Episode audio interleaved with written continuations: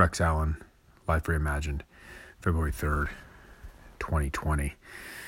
I want to title this one Second Guessing.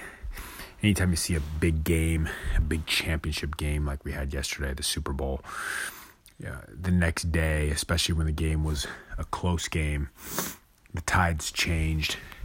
There's often those people that get uh, scapegoated, uh, those that step up and we get blame coming across the board. And uh, there's no question that that is happening among sports writers, columnists, talk show hosts as they second guess uh, what the 49ers did yesterday. Sometimes it's the players. I've heard more on the coaches. And when I think about Life Reimagined and I think about second guessing, uh, a couple things come to mind. Number one, I don't think second guessing is necessarily a negative thing, especially when you're someone with a lot of experience. So when another coach steps in and says, Hey, when we coached in situations that were similar to this, these are the decisions we made and why. Uh, I don't think second guessing is a negative thing when I think life reimagined and how do we continue to improve when you, you look at yourself.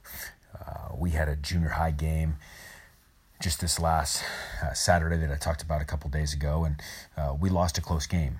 You know, we were missing a couple starters. A couple guys stepped in, and uh, we played a good team, team that we had beaten three times, but uh, you know went to double overtime and we lost.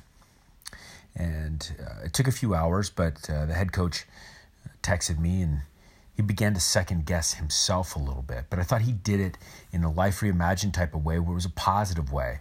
He started to look at some of the thoughts uh, with regards to strategy uh, in overtime, but he also started to look at thoughts as how to implement uh, different practices going into next season? What are things that we might work on, game situations? Now that we have a team that has established kind of a construct of the offenses we like to run, the defenses that we've put in, building on those, but then looking at game specific type situations and looking to practice those. So the second guessing wasn't to shame himself, to guilt himself, um, to have disappointment in self and to kind of beat the self esteem down, but it was to further create progress going forward, something to learn from and educate from. But I think a lot of the second guessing we, we hear is not that. We hear sportscasters that want to rip a coach um, and talk about all his ills and uh, the problems with the way that the coaching staff happened. But these same guys don't have uh, the testicles and the fortitude to stand up when the plays were happening and actually make, make a suggestion. Remember, there was a great announcer uh, years ago uh, in Major League Baseball who I really appreciated because as a play was unfolding, a manager had to make a decision. Maybe it was pulling a pitcher out. Maybe it was bringing in a pinch hitter or not. Maybe it was a, a strategic thing like do we bring the infield in? Do we not? Do we uh, hit and run in this situation? Do we not? Do we sacrifice bunt? All kinds of different scenarios. And whether or not the play was successful or not successful at the time, the announcer would still stick with his decision and say, The reason why I chose to to do it this way was because of this. No, it wouldn't have worked in this situation. Or yes, it would have worked in this situation. But he did never criticized another manager. He never criticized another coach, or he never second guessed in a way that left somebody else perhaps not feeling well, talking about somebody in an ill will that would have left them um, in a spot where they would not have wanted to hear it, would not have wanted, it would not have made them feel connected. So when I think about life reimagined, I think second guessing. I think we can take second guessing to a level that says, hey, I can learn, I can progress, I'm seeking feedback. And I think that we can take second guessing and do the opposite. And it's been my experience in reading some of these columns the last couple days and listening to some sports talk radio that the second guessing uh, is actually men that don't have that uh, that strength, that fortitude, that humility, that honesty that comes with saying, "Hey, I want to look at myself and get better." Instead, they want to project blame. They want to project um, negativity. They want to project pessimism. They want to tear down.